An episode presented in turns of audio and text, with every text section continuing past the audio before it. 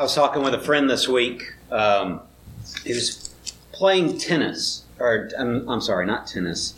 Goodness. Oh. oh, the struggle for the mind. He was playing chess, and he was playing against a much better player than himself. But he had a secret weapon, his brother. Um, he, he decided to, to employ a strategy uh, that I don't know has a special name among chess players, uh, but, but it's a common kind of strategy. He, he started to psych out his opponent. So he and his brother would say things back and forth to sound like they really had that guy in a pickle. He'd say, Ooh, think I should cook the rook? The other one would say, Nah, no, you need to salt the eggs. they started talking in this code back and forth. And this much better chess player started making mistakes because he got psyched out. He didn't know what was going on. He didn't know what what mistake. What am I doing? What what am I doing wrong? What are they seeing that I don't see? And it got him to start making mistakes. And this guy beat a better chess player by psyching him out. You know, it's funny when we get we get something in our minds. It's hard to to get rid of it. It's hard to deal with it. Spiritual warfare often happens on the battlefield of the mind. It's it's not it's not always just mental, but a lot of times it is heavy in the mental. This morning, we're going to consider the struggle for the mind. Stand with me as we read from God's Word. Philippians chapter 4. Philippians chapter 4, verses 8 and 9. And this is God's Word.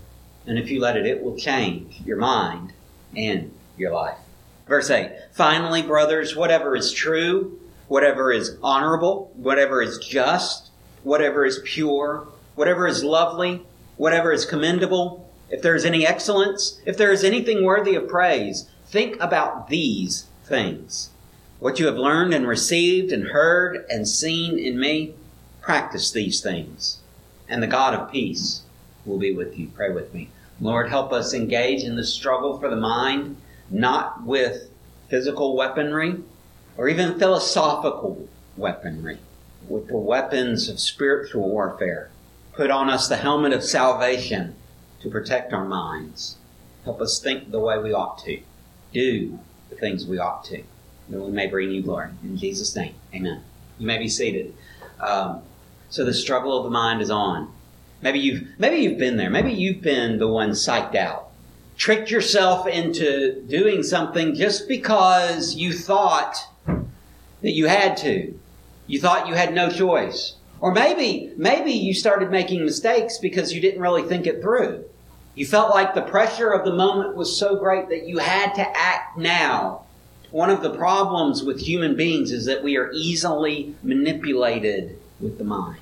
We can be tricked into seeing something as much bigger than it really is, or seeing something much smaller than it really is. That's why the side view mirrors on your car say objects are closer than they may appear. Because we don't always have the right perspective, do we? Sometimes we see things differently than they really are.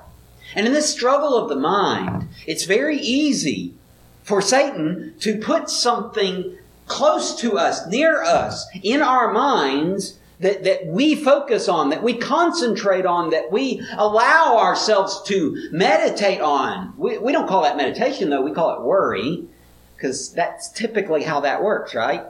In fact, in verse 6 in this chapter, he tells us, Do not be anxious about anything, but in everything, by prayer and supplication with thanksgiving, let your requests be made known to God, and the peace of God, which passes all understanding, will guard your hearts and your minds in Christ Jesus. In other words, this battlefield for the mind is fraught with danger from the what ifs, the hypotheticals, the, the, the what if this happens? How many of you have ever not gone to a doctor's appointment because you were afraid of what the doctor was going to tell you?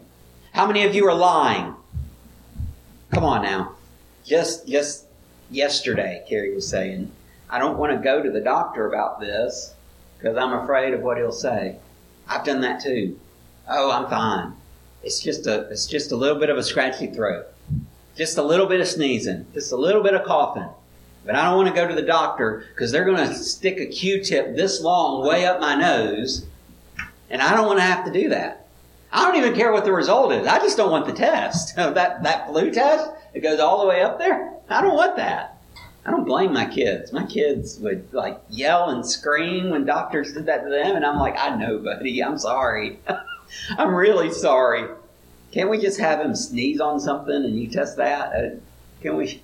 We get so afraid of the what ifs, and and maybe it's not the what ifs that occupy our mind. Maybe it's the if onlys. You ever have those? Where you think about a past situation and you think, if only I had done this differently, if only I had just whatever it might be. We can get all caught up in so many different things that we miss the right things. And in the battlefield of the mind, in the struggle for the mind, we need to do a couple of things specifically to make sure, to ensure that we not only win this struggle, but more importantly, that we are further being conformed into the image of God. Be not conformed to this world, but be transformed. I think of water. Water. Um, gas is the same way. It's a little harder to see. Okay? But think about think about a gallon of milk, right? The amazing thing about liquids in general, gases do the same thing, but again, they're harder. But you can picture in your mind liquid. If you pour it into something else, it doesn't stay the same shape that it was. It takes the shape of the new container. So, one thing you can do, have a little fun with, with your little littles, whether they're, whether they're uh, grandkids or neighbors' kids or whatever, bring them in have two cups that are the same size with the same amount of liquid and then pour one into a smaller, longer container. Pour one in and then ask, which one's more? And when they're little, they will say the bigger one is more, the taller one. Even though they saw that they were the same amount to begin with, they will still think the taller one is bigger. Why? Because they don't understand volume. They just think a big is being big, right? In this battlefield of the mind, we have to learn to think of things the way they truly are. Now, we could be anxious. And we can worry about our what ifs, and we can worry about all of those hypotheticals, or those, those if onlys, those, those things we wish we had done differently. But that's not the right thing to think about, is it? See, in this struggle for the mind, we've got to be thinking about the right things. He says in verse 6, do not be anxious. Why? because we have a tendency to be anxious. Proverbs 3 says, trust in the Lord with all your heart and lean not on your own understanding. Why does it say lean not on your own understanding? Because we keep trying to lean on it. We keep trying to take what we know, what we understand, what we can sense and touch and grasp and, and, and have a hold of in our minds and make that the basis of how we live. The thing we lean on when we need some help. But in this struggle for the mind, what we've got to do is to stop putting the wrong things in and start putting the right things. I said last week that relinquishment is trust applied. When we trust God, we will naturally let go of the anxieties, of the worries, of whatever other things we're holding on to. We'll let go of the prizes, right? Chapter 3, Paul talks about counting all, all that he used to count as gain, I have now counted as loss for the sake of knowing Christ. Indeed, everything is lost compared to Jesus. Right? What he's saying is, when I look at Jesus, when I trust in Jesus, when I get to know Jesus, I find that all the junk is just that. It's junk. And I let it go. I lose it for the sake of gaining that one thing that matters. Right? And this is exactly what we're talking about here. We got to think about the right things. Well, how do we do that? How do we know what those right things are? How do we get from this uh, uh, thinking about things that, come into our mind as they come and, and, trying to deal with those thoughts that way? How do we get to a point where we're thinking rightly and not just thinking uh, in response to what's happening? In other words, how do we think the way that God wants us to think? How do we think about those right things? Something interesting happens. Have you ever seen a change machine? Okay, so a change machine. Like um, you go to the laundromat. You got bills. None of the none of the machines take bills. They all take quarters. So they have a change machine. You go in and you put your money into the change machine in bill form, and you get it back out in coin form, right? Now, if the machine is working properly, you get the same amount back that you put in. Okay? If the machine is not working properly, you hit it and kick it and try to make it give you all your change back, right? Okay, maybe you don't do that. Uh, that's maybe it's just some of us, but you may have changed the denomination, taken it from bills to coins, but it's still the same amount of money, right? What you put in determines what you get out. You don't put in a dollar bill and get a roll of quarters. That would be wonderful. That's not how it works. You don't put in a dollar bill and get in get back a quarter. No, you put in a dollar and you get back a dollar. Different form, same dollar. You see where I'm going with this? The things that we put into our minds are the things that will come out. The ways that we think, the things that we put into our minds are going to determine the, the, the ways that we act. They're going to determine our attitudes. They're going to determine our actions. They're going to ter- determine uh, all of the, the perspective that we have. Everything is determined by what we're putting in. So it's not just enough to get rid of the bad stuff. Think of the hole in your yard from where that tree used to be. You dig up a tree because it's rotten or it's dead or whatever. You dig up the stump and then there's a giant hole in the yard. Now, do you leave the hole? Do you leave the hole? Carrie's shaking her head yes, because we have some holes in our yard. You shouldn't leave the hole, should you? Some of those holes have been there a lot longer than we have. A lot longer than we have. You don't leave the hole. Why not? Because you can step in it, right? It's a danger. Think about um, another problem we have in our yard. We, we got a lot of holes from moles. We got a lot of mole holes. Little, little critters that dig in and run around and all kinds of stuff. What happens with those holes? Mole moves out, something else moves in, right? Maybe snakes, maybe it's ground nesting hornets. We've had those before. You see what I'm getting at here? You can't just get rid of the old, bad, the, the, the, anxiety, the, the stuff you shouldn't be thinking about, those, those sinful things that we, that, that, that sometimes reverberate in our minds. You can't just get rid of those because what's going to happen?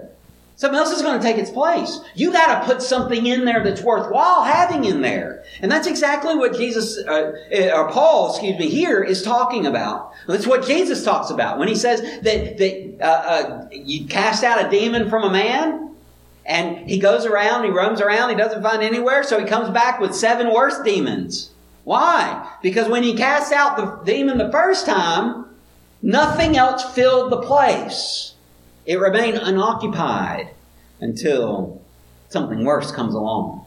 So what we've got to do is not just to take the bad out, we've got to put good in. We've got to think about the right things. Not just not think about the wrong things. Because have you ever tried not thinking about something? That doesn't work, does it? It's so much easier to distract. You ever seen a two year old with something they shouldn't have? And you take it away from them, what do they do? They go get something else they shouldn't have. But you give them something that they can have. Sometimes they're not so interested anymore in what they can. Sometimes that doesn't work. they don't want that. Look at verse 8. Finally, brothers, whatever is true, whatever is honorable, whatever is just, whatever is pure, whatever is lovely, whatever is commendable, if there's any excellence, if there's anything worthy of praise, think about these things.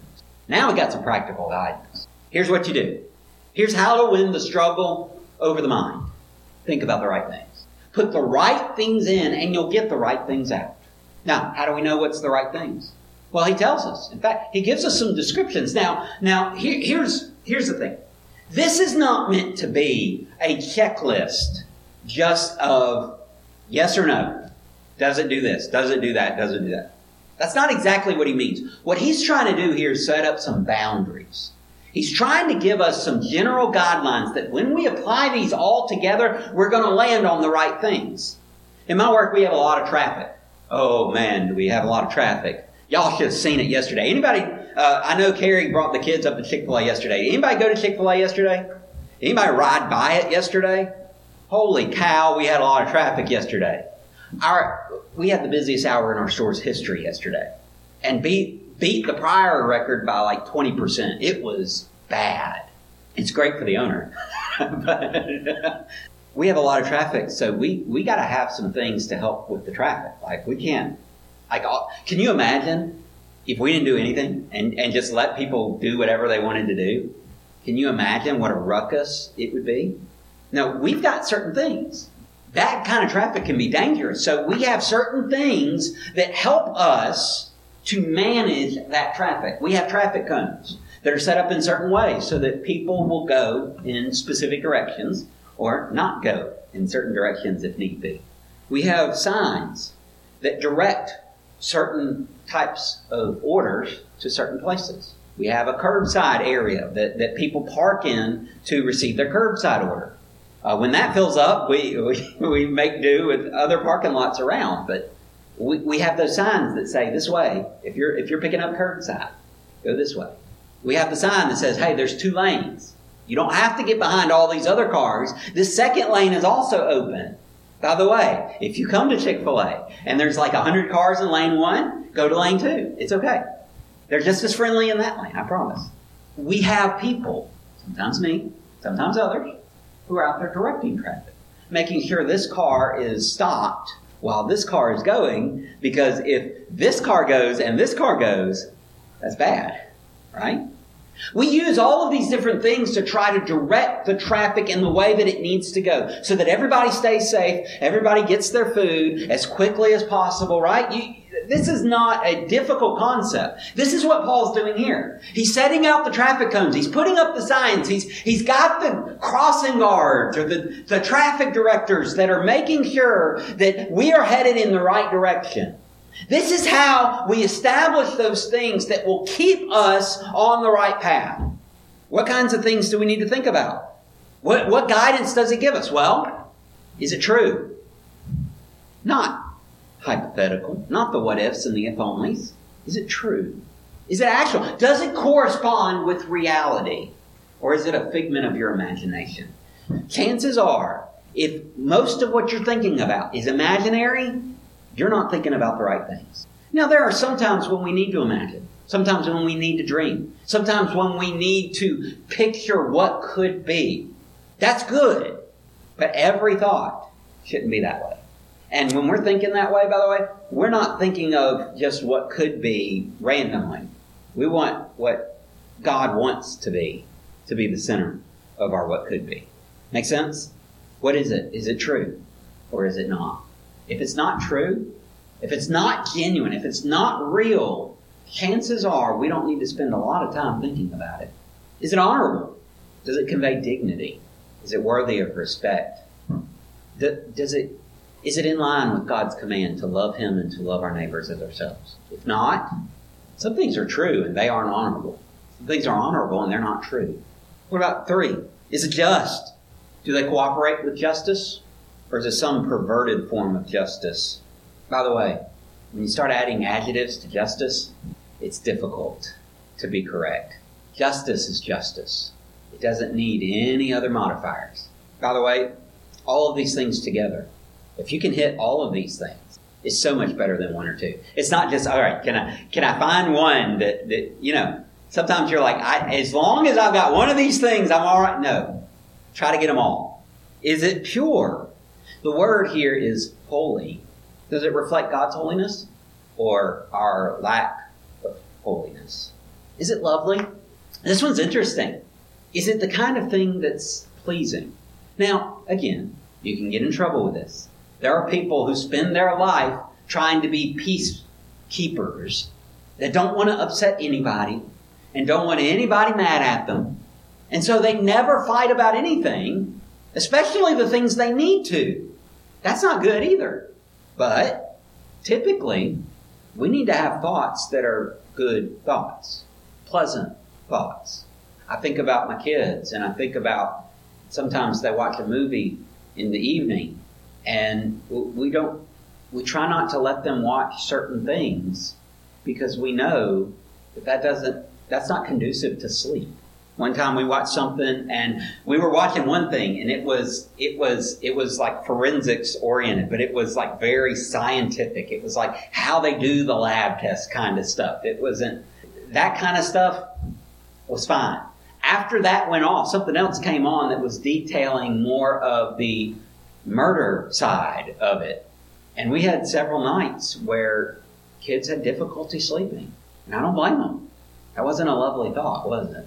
Doesn't mean we never have unpleasant thoughts, but it does mean, it does mean that we shouldn't be putting the kind of junk in that will give us junk out? Is it commendable? If your mother knew what you were thinking, would she be embarrassed? That, that's the idea of this word.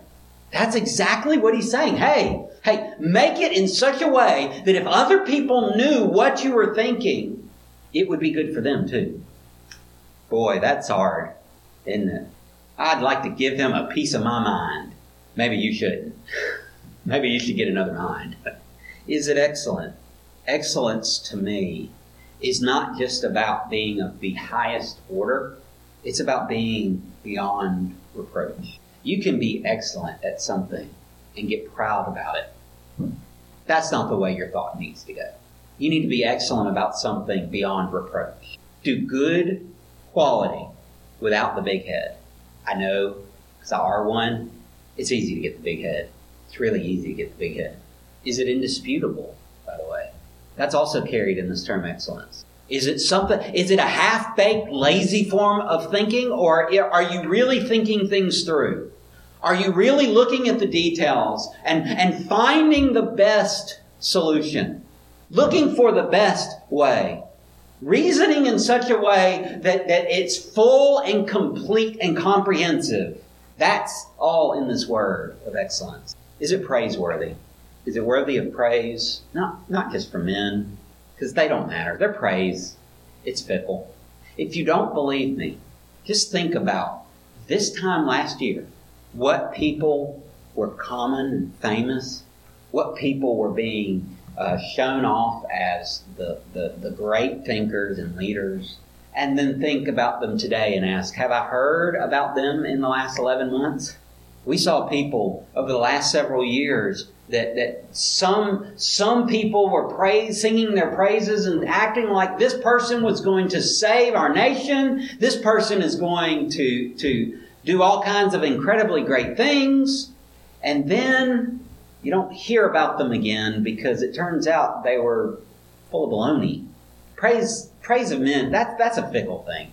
Does it get praise from God? That, that's what matters. You get a lot of well dones from folks around here, don't count it much. You get a well done from Him, that's worth having. the way we think matters because it drives us to action. You know, we are disciples of King Jesus. And in this discipleship, He is shaping our thinking. We read Romans 12, 1 and 2 earlier. I appeal to you, therefore, brothers, by the mercies of God, to present your bodies as a living sacrifice, holy and acceptable to God, which is your spiritual worship. Do not be conformed to this world, but be transformed by the renewal of your mind, that by testing you may discern what is the will of God, what is good, acceptable, perfect. Paul has set some boundaries, and Romans 12 adds a very important aspect to it. Ultimately, it's God working within us to bring the renewal of our minds. So he's the one that's bringing the victory in the struggle for the mind. So we've got our traffic markers out. We've thought a little bit about what these words in verse 8 mean. So let's look at verse 9. Let's see where else he goes with this. What you have learned and received and heard and seen in me, practice these things and the God of peace will be with you. Not only do we need to think the right things, we need to learn from the right leaders. I choose that word leaders uh, because the people that are doing the right things are good leaders. The people that are thinking the right ways are good leaders. And we should learn from them. We've talked about it before, so it won't beat a dead horse. But we've got several examples of good leaders in this, in this book. Timothy, Epaphroditus, Paul, especially Christ. They all point us to the proper way to live. They also point us inward. Christ, in his death and resurrection, he shows us what? humility. That's an internal thing. Trust me, if you see humility on the outside, it ain't humility. Humility is right when it's in here, right? It's also right when it's in here too. We learn from the right leaders. Timothy and Epaphroditus are driven by a love for God and others to the point that they're willing to put their lives on the line for the sake of the gospel mission. Now, that's a different kind of mindset than just, what can I get out of this? Uh, Jesus, Timothy, Epaphroditus, Paul, willing to give up everything because Christ is more valuable. More valuable than possessions, more valuable than profits, more valuable than his perfect pedigree. Notice the progression. What you have learned and received, what you've heard and seen. That's a progression. That goes from less experience to more experience. You learn and then you receive it. You know, it's one thing to sit in a class and have someone lecture you. It's a whole other thing to go do the homework and actually figure out how it's done. Right? It's one thing to hear. Job says in Job chapter 42 verse 5, I had heard of you by the hearing of the ear. I used to have heard of you, but now my eye sees you. Do you see the progression here? He moves from less experience to more experience. And what does that do to him? That puts him in a place of conviction over his sin. Verse 6. Therefore I despise myself and repent in dust and ashes. We often say Job is such a faithful servant. He is doing God's will. He, he is, he is rightly thinking about God even when it, uh, the, there's terrible situations. He refuses to curse God and die. And that's true. But even he has to say, I repent when he comes face to face with God. You know why? Because even he's a sinner. Even he needs grace. It's the experiences of life with God that he uses to shape us. And that's what discipleship is at its core. It's being transformed in how we think, shaped by new motivations that alter the course of our lives. I think of the Panama Canal. Panama Canal is 51 miles long. They actually built a man-made lake in the middle of it to facilitate the canal. So if you look at it from a sideways angle, you know, just elevation, you, whichever side you come from, the Atlantic or the Pacific Ocean, you have to go up into a lake, cross the lake, and then come back down on the other side. And the way this is done is with locks. Now, how do you lift a massive ship that weighs thousands of tons? How do you lift that? Well, you could try with a whole bunch of men. That's not going to work very well. That's a whole lot of strong men, huh? No, you let the water do the lifting for you. What happens is uh, there's these walls along the side. The ship sails between these walls. There's a wall in front of him. And so he sails in and gets close to that wall, maybe even maybe even touches that wall. You know, there'll be like rubber bumpers um, there. And then a wall behind him will come up and seal him in. And then it starts filling with water. Slowly but surely, inch by inch, that boat rises until it gets level with the next group of water. Wall drops down, ship sails a little forward. That wall comes back up, the next level rises. Period by period, lock by lock, slowly but surely, using just water and walls. This canal is able to transport people from one ocean to another in such a way that, you know, it's so much more dangerous to go around South America. It's so much longer, it's more dangerous, it's more expensive. Now with this canal, you can just go straight across. It takes a few hours to get through. Better than a couple months. That's discipleship, y'all. God wants to raise us up to His level, but man, His level is way, way higher than ours. Like He wants us relating with Him directly, uh, uh, with, with intimacy. And, and in order to get us up to the level where He wants us, we're way down here. He's got to use ways of bringing us up. So in a sense, He kind of puts us in these locks. He, he walks with us through situations day by day, week by week, month by month, year by year. Just walking with us. We're following Him. We're trying to do the things He wants us to do. And at first, at first, it's slow going. And some people, some people don't, they don't make it. They, they look at this and they say, I don't like this. This situation isn't good. I, I don't like the way I feel. I get anxious about it because they, they don't have the trust in Him. They haven't developed that yet. And, and instead of trusting Him, instead of staying with Him, instead of, of relying on Him and saying, you know what, God, I, I, I don't know how, I don't know when, I don't know why, I, I don't know everything about this, but I know you're in control, so you just take charge. They just jump, they leave ship and they don't make it across the canal. They don't make it through the locks. But this di- discipleship journey is this journey through these locks whereby little by little, inch by inch, lock by lock, God is slowly raising us up to be more and more like Him. Christ likeness is the goal. We are not much like Christ at all. Taking that image of God that He put within us and making it the way that we live, man, we, we are so marred off of that image that it's going to take a long time. In fact, it's going to take a lifetime. But that's exactly what God has in mind. Because in this discipleship, what He wants us to do is to move beyond just thinking the right things and move beyond uh, uh, learning from the right leaders into what really wins the struggle for the mind. And that's practicing the right things. You see, we've got to move from thinking it to doing it. Just like a tradesman starts as an apprentice, learning the tools of the trade, learning the basic techniques, perhaps moving from, from a basic level apprentice into a journeyman type of program where he learns more. He gets his hands more involved with it. He does work supervised. Instead of just like uh, uh, just starting to learn. Now he's really he's really getting his hands dirty with it. Now he's practicing these things and perfecting his skills and really working on it. Eventually he'll be a master, but not yet.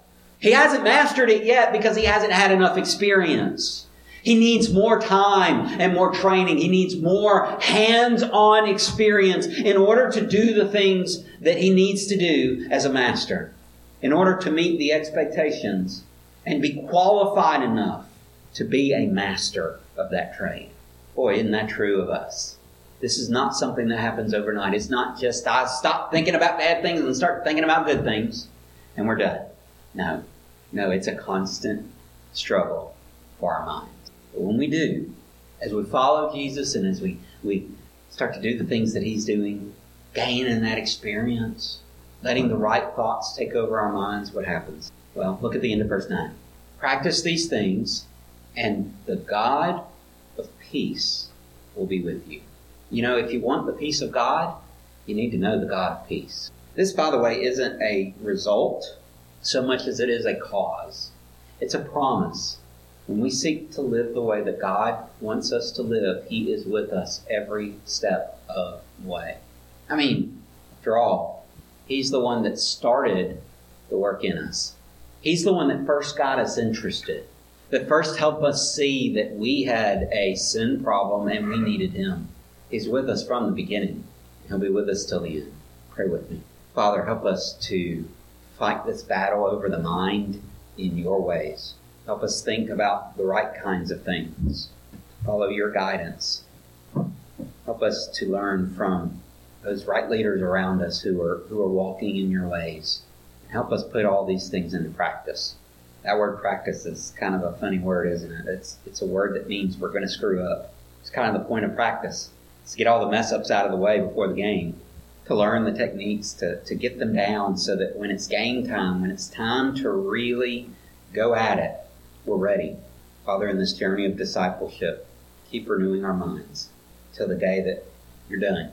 We're renewed, completely transformed to be like you. Thank you for all of your promises, especially the one to be with us. In Jesus' name, amen. We're going to sing a verse of invitation. Maybe you've been struggling in the mind. You'd like to come for prayer. I'll be up here at the front. Maybe, maybe there's been a decision that you've been putting off and you know you you know you should have made it by now, but you haven't. Now's the time. Today's the day. Don't put it off any longer. Whether it's accepting Jesus or being part of this church or whatever it might be, you do what God wants you to do while we sing this song. I have decided to follow Jesus. I have decided to follow Jesus. I have decided to follow Jesus. No turning back, no turning back.